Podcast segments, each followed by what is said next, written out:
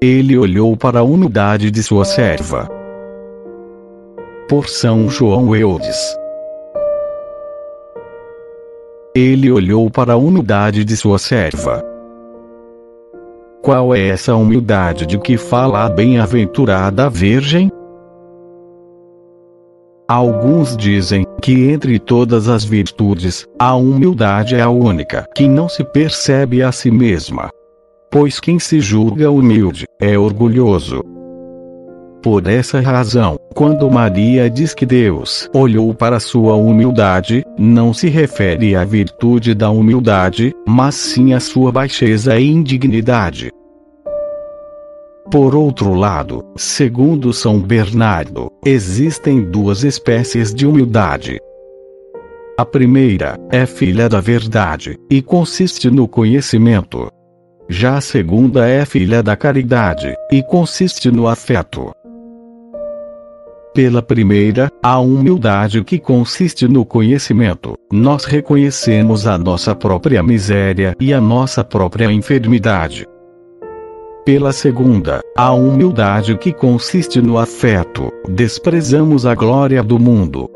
Nós aprendemos essa humildade de Cristo, que se rebaixou a si mesmo. Ele que fugiu quando queriam fazer dele um rei, mas não fugiu quando queriam crucificá-lo e mergulhar em um abismo de humilhação. Deus olhou para a humildade de Maria, olhou antes para a humildade do que para a pureza, do que para qualquer outra virtude, mesmo tendo todas elas em grau elevadíssimo. Santo Alberto Magno e Santo Agostinho dizem que Deus olhou mais para a humildade, porque ele se agradou mais de sua humildade do que de sua pureza.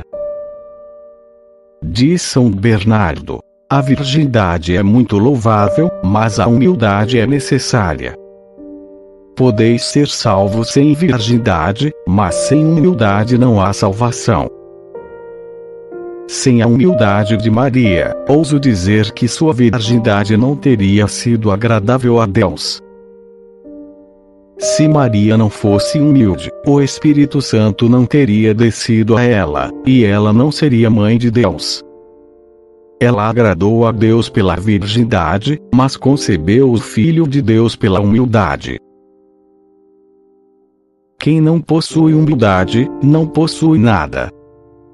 E quem possui humildade, possui todas as outras virtudes.